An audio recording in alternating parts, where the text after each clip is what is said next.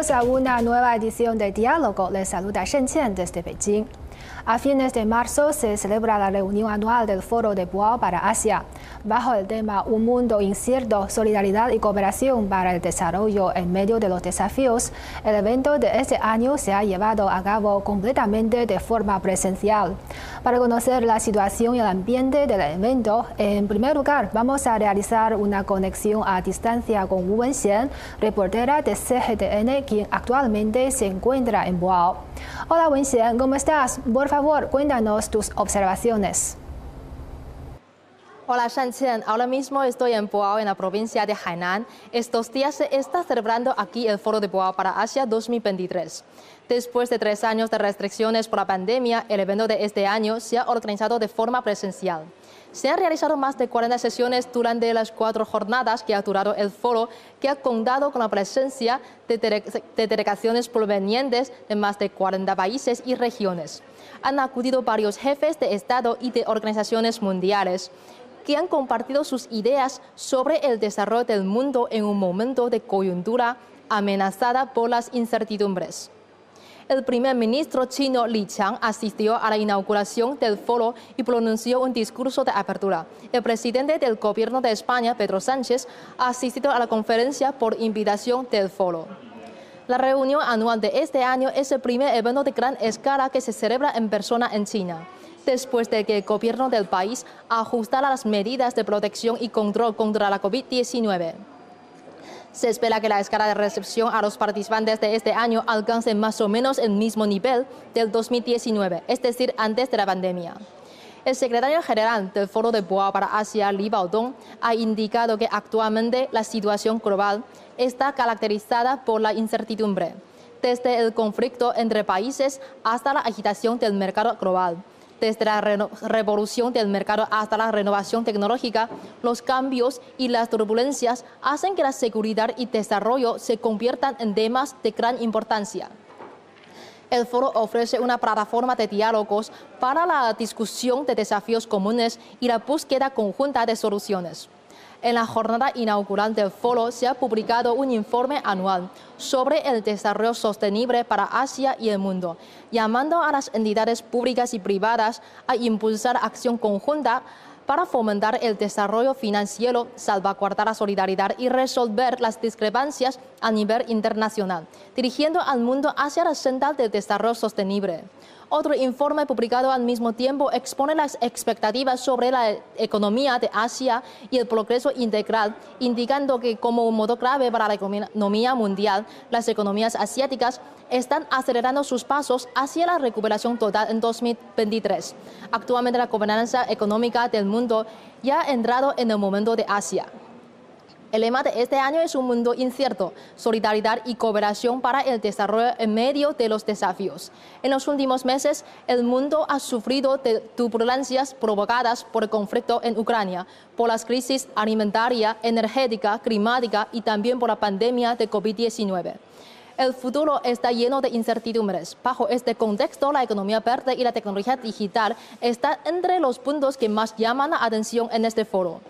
En el subforo titulado El futuro de las energías limpias se han analizado el significado trascendental para la economía social que tiene la promoción y el desarrollo de las energías limpias. Las empresas chinas y españolas ya están consiguiendo avances en lo que respecta a transición y transformación energéticas, aprovechándose de sus propias ventajas. En la jornada del último día se celebra el foro titulado Inteligencia Artificial para una vida mejor en el cual se analizan los últimos avances en este campo, como la renovación de ChatGPT y las nuevas tendencias de la industria. También bajo el marco del Foro de Boa Asia 2023, la provincia de Hainan ha acogido este año por tercera vez el Foro de Desarrollo de Puertos de Libre Comercio Globales. El Puerto de Libre Comercio de Hainan es una plataforma importante para la apertura de China hacia el exterior se han estudiado las cooperaciones internacionales entre zonas y puertos de libre comercio y la dirección para impulsar la cooperación práctica con los miembros de la RCEP. Bueno, esto es todo desde Boao. Muchas gracias a Wen Xian por su reportaje. En la era post-COVID, ¿cómo deben los países de la comunidad internacional fortalecer la coordinación política, la solidaridad y la cooperación para abordar los desafíos comunes y promover el desarrollo común? Para profundizar sobre este tema, hoy tenemos el placer de contar con la presencia por vía telemática del señor Zhang Yuanpei, periodista experto. Hola, señor Zhang, bienvenido a nuestro programa. Hola, ¿cómo está? Muy, muy placer, un placer de conocerte. Muchas gracias. El tema del Foro de Boao para Asia de este año es un mundo incierto, solidaridad y cooperación para el desarrollo en medio de los desafíos, proponiendo que los países asiáticos participantes puedan trabajar juntos para enfrentar los desafíos globales. China siempre es un promotor activo de la integración económica de Asia. En el contexto de un entorno internacional complejo y volátil de las eh, crecientes incertidumbres, ¿cuál es la importancia de promover el proceso de integración económica asiática. Eh, sí, como usted ha mencionado, la integración económica asiática es un, eh, un proceso muy importante para el desarrollo de los países asiáticos. Eh, este proceso tiene un objetivo tanto para enfrentar a los desafíos, también para enfrentar las incertidumbres como unas como eh, tendencias eh, de antiglobalización. Eh, También es como un motor importante para la región asiática, tanto desarrollo económico, también como la inversión, exportaciones, importaciones. porque la integración económica asiática puede facilitar también los, el comercio entre eh, dentro de esta región para que eh, los países puedan enfrentar a los desafíos, también aliviar la presión de inflación mundial. Eh, creo que la integración económica asiática también a beneficiar todos los países asiáticos y los países también ah, ya um, tienen los um, dividendos de esta integración económica. Sí, se organizan dos subforos durante la conferencia anual de este año y uno de ellos se centra en la cooperación agrícola entre China y los países de la Asociación de Naciones del Sudeste Asiático. En la actualidad, la inseguridad alimentaria mundial se ha agravado, mientras ha venido mejorando la capacidad para garantizar la seguridad alimentaria. China ha profundizado aún más la apertura y la cooperación agrícolas. ¿Qué contribuciones ha hecho China? Para fomentar la seguridad alimentaria global y mejorar el estado nutricional mundial y qué sabiduría y soluciones chinas se han proporcionado al mundo. Eh, sí, China otorga mucha importancia a la seguridad alimentaria porque China contamos con 1.400 millones de habitantes, entonces como la, garantizar la seguridad alimentaria es muy importante, eh, no solamente para los habitantes chinos, también creo que es una contribución uh, para todo el mundo. Uh, China solamente tenemos como el 9% de la tierra cultivable del mundo y también 6% de las aguas dulces de todo el mundo, pero eh, con estos recursos limitados eh, ya alimenta eh, más de más o menos como una quinta parte de la población mundial. Con esta población tan grande, tan enorme, entonces como garantizar la propia seguridad alimentaria, creo que esto también es una contribución muy importante para que estos 1.400 millones de habitantes uh, todo de comer. Entonces es una contribución uh, muy importante para todo el mundo. Y también creo que China ha ofrecido muchas medidas, sabidurías para que otros países, especialmente los países en desarrollo, puedan desarrollar este sector agrícola como la promoción eh, de las capacidades como informaciones de técnicos, expertos agrícolas en estos países también ayuda la eh, construcción de infraestructura agrícolas en estos países. También eh, China ofrece sus medidas, cómo desarrollar, cultivar la tierra y también China desarrolla muchos, algunas como productos agrícolas para que estos países también puedan cultivar en base de sus condiciones propias, como para los países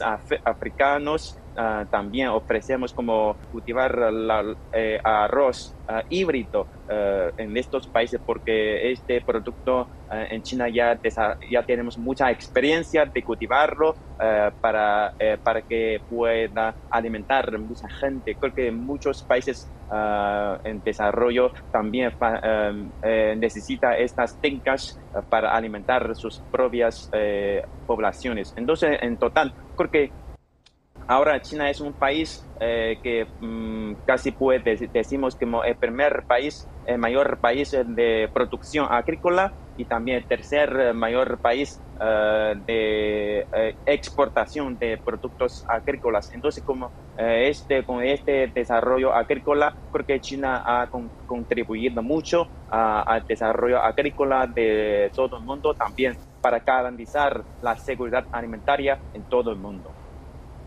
Sí, otro subforo de esta conferencia anual se enfoca en el desarrollo de puertos de libre comercio. En los últimos 10 años, el presidente chino Xi Jinping personalmente planeó, dispuso y promovió la construcción de un puerto de libre comercio con características chinas en Hainan. ¿Cuáles son las particularidades del puerto de libre comercio con características chinas y qué impacto traerá la construcción de dicho puerto de libre comercio de Hainan al desarrollo económico? Económico de China y de la región asiática. Eh, sí, justamente creo que eh, este foro de Boao se celebra en la isla de Hainan, que está construyendo una, eh, un puerto de libre comercio de Hainan que atrae mucha atención tanto eh, dentro de China también eh, creo de esta región porque eh, creo que la construcción de este puerto de libre comercio para China es como una estrategia de apertura de alto nivel puede atraer más como inversión, más como facilita la exportación e importaciones de diferentes países. Y también creo que eh, China toma esta medida, la construcción de la de puerto de libre comercio, como un campo de experimento de nueva era de reforma y apertura, porque es como un libre, eh, eh, este, este puerto de libre comercio es para toda la isla de Hainan, no es una ciudad o, una pequeña ciudad, sino la, toda la provincia, porque es una medida Ah, de, mucha, de muchos esfuerzos. Y también para construcción de esta, eh, eh, este eh, puerto de libre comercio, China ha adoptado muchas medidas, muchas políticas favorables para que la gente puede tener, obtener muchos, digamos, políticas positivas para este desarrollo de este puerto de libre comercio. Y también las autoridades locales uh, ha desarrollado como cuatro uh, industrias pilares para este uh, puerto, como turismo, servicios de alto nivel y también las tecnologías de alto nivel, también eh, la agricultura de, para la zona tropical. Eh, creo que con estos eh, nuevos desarrollos eh, China está eh, en una vía para la construcción de un nuevo, puerto de libre comercio que puede atraer más inversión, más comercio y también facilita eh, el intercambio entre China y otros países asiáticos. También finalmente puede elevar el nivel de vida de la población local. Sí, efectivamente, la construcción de puertos de libre comercio con características chinas es una, una parte importante de la estrategia de apertura de China. En la actualidad, China está acelerando la transición hacia un nuevo modelo de desarrollo en el que el mercado interno adquiere protagonismo uh, como pilar principal y al mismo tiempo que permite un impulso mutuo con el mercado externo. ¿Qué oportunidades brinda la implementación de la apertura de de alto nivel de China a otros países asiáticos. Eh, sí, creo que todo el mundo sabe que China es un país enorme con una población enorme. Entonces tenemos como una población de 1.400 millones de habitantes. Esto es un eh, mercado muy grande eh, eh, para cualquier país, cualquier empresa, si puede vender sus productos en este mercado, ya puede ganar mucho. Entonces creo que la apertura de, de alto nivel para China también es una oportunidad eh, para estas empresas uh, y también para estos países asiáticos. Uh, y también China creo que sus aperturas de un alto nivel es para que también quería en la nueva era atraer más inversiones extranjeros extranjeras. Entonces, los países asiáticos también pueden invertir más proyectos en China Uh, para que uh, lograr una ganancia o beneficio mutuo uh, de ambas partes. y también creo que la apertura de alto nivel de China puede facilitar el comercio internacional, como he mencionado que los 1.400 millones de habitantes chinos, entre los cuales creo que hay muchos como 500 eh, o digamos como eh, entre 400 eh, o 600 millones de habitantes ya, ya está ubicada en un nivel bastante bien de consumo. Entonces, como los productos de otros países pueden depender en China y también en, la, la, fuerza de adquisición como de, consumo de los habitantes chinos puede comprar muchas cosas de estos países asiáticos. Entonces creo que la apertura de, China eh, en el futuro también puede atraer, eh, muchos beneficios para otros países, también para otros pueblos de estos países. Así es. Y según las estadísticas del Ministerio de Comercio de China, China y la ANSEA han sido el mayor socio comercial del otro durante tres años consecutivos. ¿Cuáles son los factores que fomentan continuamente la cooperación económica y comercial entre China y la Asociación de Naciones del Sudeste Asiático? Eh, sí, como ha mencionado usted, que esta región, digamos eh, como eh, región de eh, países asiáticos en la región sudeste asiática, creo que desde la antigüedad China ya, ya lleva llevando como una historia, una amistad muy buena entre estos países y China. Entonces, como históricamente ya tenemos muchos comercios bilaterales entre China y esta zona, esta, esta región.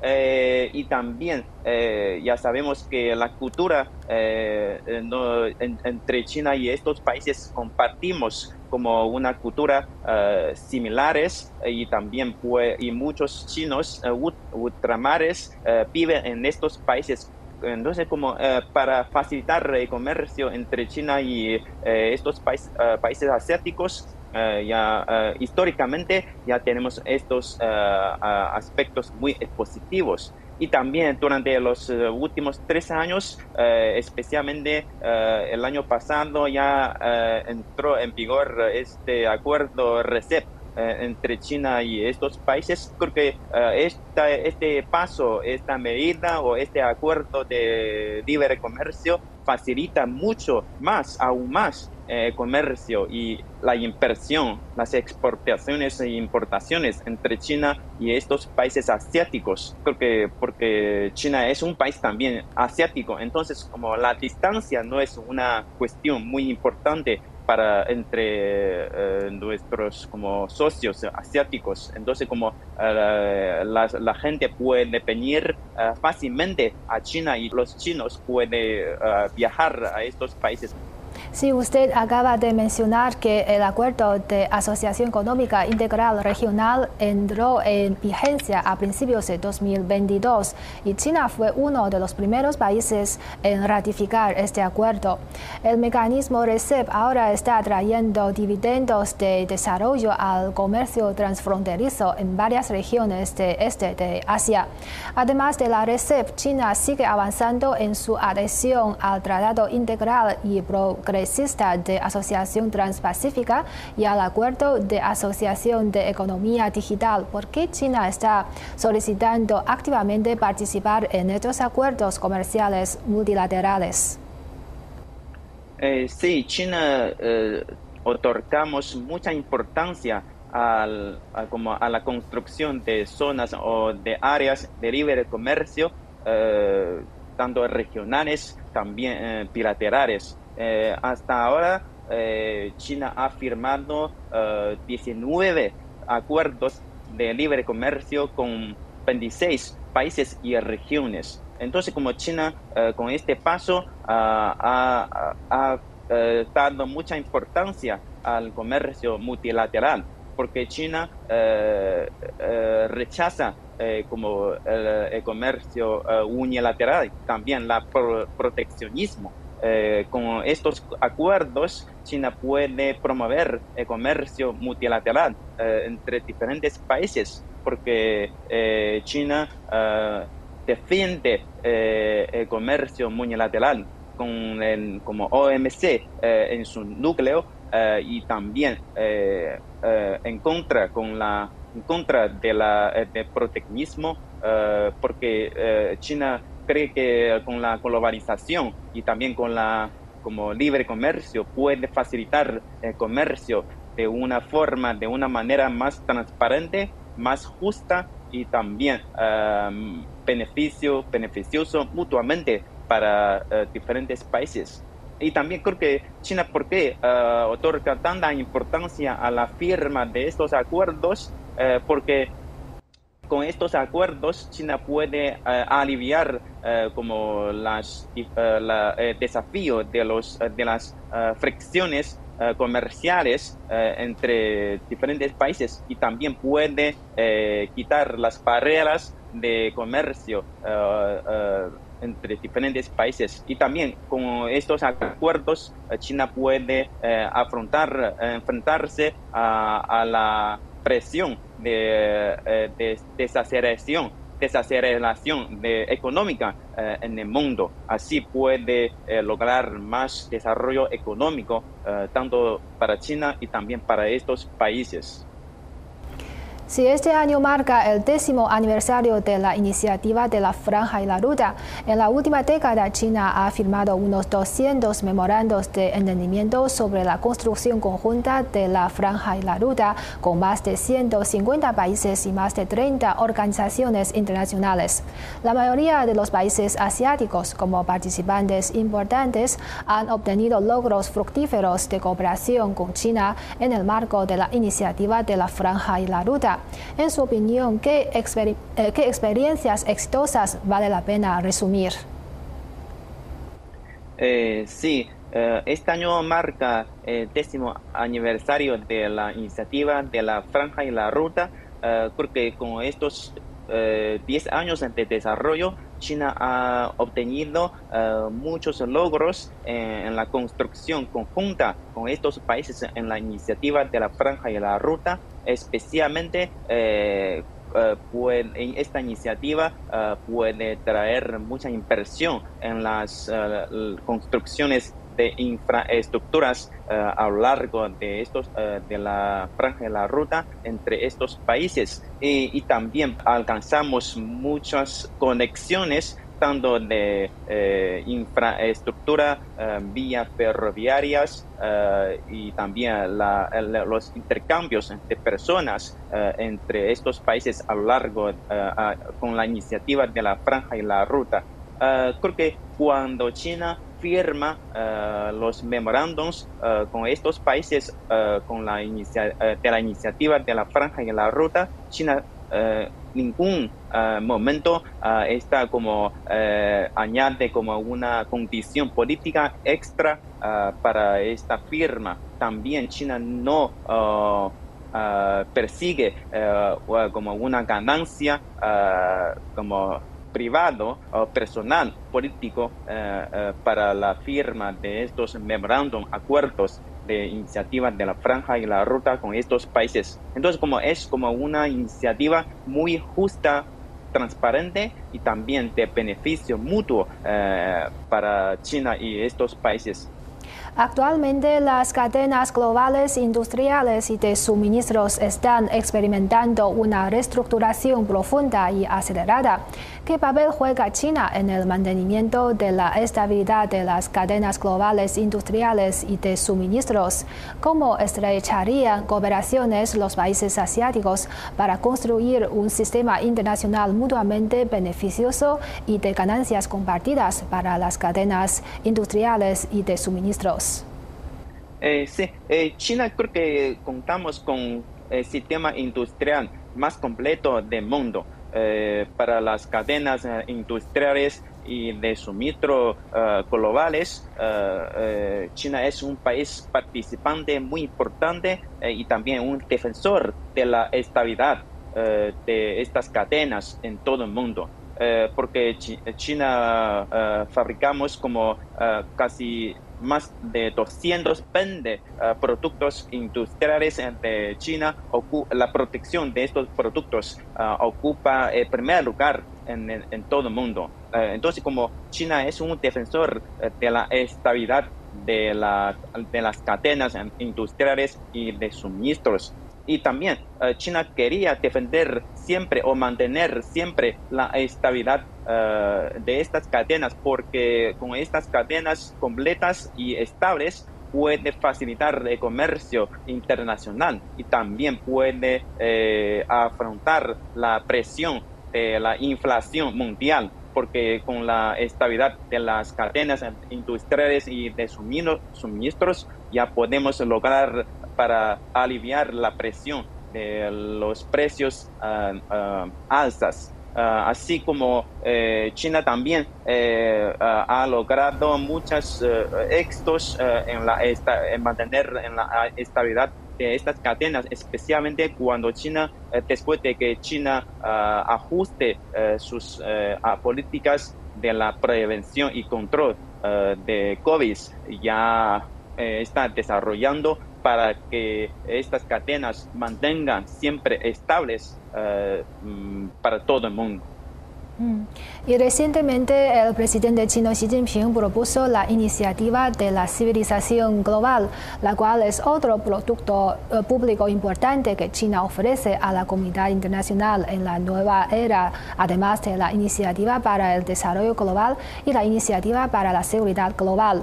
En su opinión, ¿qué influencias traerán estas iniciativas al desarrollo global, especialmente al desarrollo de los países en desarrollo, incluida la mayoría de los países asiáticos. Sí, como usted ha mencionado, como estas iniciativas eh, son productos públicos eh, importantes que China ofrece para la comunidad internacional. Eh, incluyendo los países asiáticos. con estas iniciativas, iniciativas China quería construir un entorno, entorno comercial eh, en, eh, en, en, la región y también en, la, en todo el mundo como una eh, para que puede desarrollar bien sus como beneficios sus sociedades y también atraer beneficios bienestar a, la, a los pueblos de estos países como mencionado como la iniciativa de desarrollo global como porque China pone mucha énfasis en el desarrollo eh, económico, tanto económico como social, eh, porque China propiamente eh, estamos esforzándonos en, el desarrollo de alto nivel en la nueva era. Entonces creo que China piensa que solamente el desarrollo puede traer beneficios y también bienestar para todo el mundo. Creo que con estas iniciativas ah, China quería compartir sus experiencias y también sus éxitos con todo el país y eh, beneficia a todo el mundo, todos los pueblos de estos países.